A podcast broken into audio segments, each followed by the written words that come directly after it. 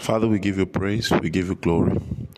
Thank you in the name of Jesus Christ for the power of your word to save, to deliver, to transform a man. In the name of Jesus Christ of Nazareth, we ask that you bless us from your word.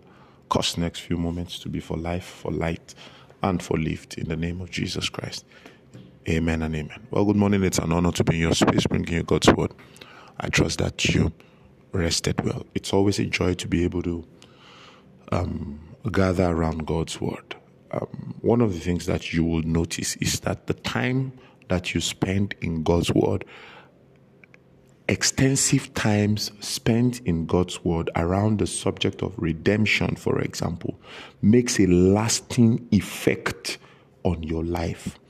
You see, the real problem we have with our salvation in Christ Jesus, with our new creation realities, with our redemption realities, with the realities of our healing, our prosperity, is that we don't stay long enough with these truths until they become our consciousness. The Bible says that let the let the wicked man forget his ways, for, forsake his ways, and the unrighteous man his thoughts. So, what really makes a man wicked or unrighteous is his ways and his thoughts, you know, suggesting there in that scripture that if you want to go God's way, you will have to think God's thoughts. If you want your life to go the way scriptures prescribe, then you must take scriptures and make them your dominant thought. And I beg to, I, I, I dare say, right, that it takes time. It takes time building a consciousness takes time. It takes a long time. And as a matter of fact, the longer you stay, you stay with this thing, building this consciousness, it the better. It takes time. It, it's not it's not something you can get done in two days, three days. I mean, it just takes time. But the longer you stay there, the better. If your consciousness is healthy, your life will be better.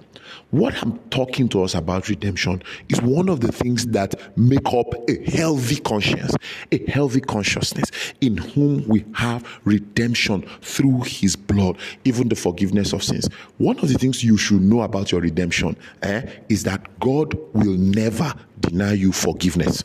God will never deny you forgiveness. There are many people who have done certain things who feel that is the reason why they cannot make progress in life.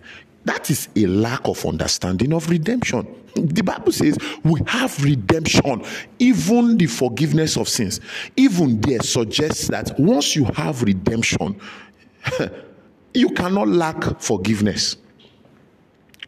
Even the forgiveness of sins. Listen to me. God is never going to withhold forgiveness from you. This is good news. This is good news.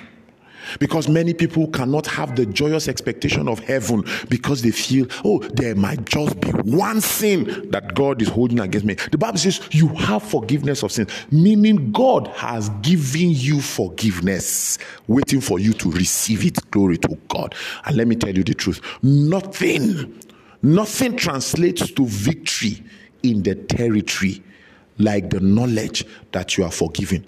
The knowledge that you are forgiven eh, means that you stand before Satan without any debt. You don't owe him. As a matter of fact, no believer owes the devil anything. You don't owe the devil anything. You see, you are a child of God. You are no longer a slave of Satan. Neither are you a slave of his antics. It means that what you do is between you and God, and God has forgiven you. So you stand before Satan as an absolute master. You stand before life as a controller. You stand before God without any inferiority complex.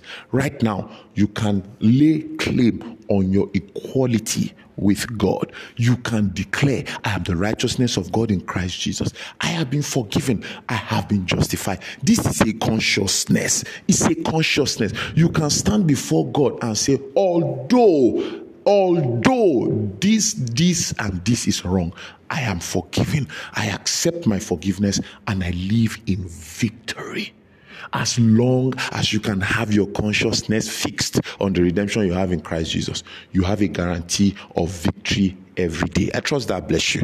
I'm let me I thought to bring a word of faith and hope.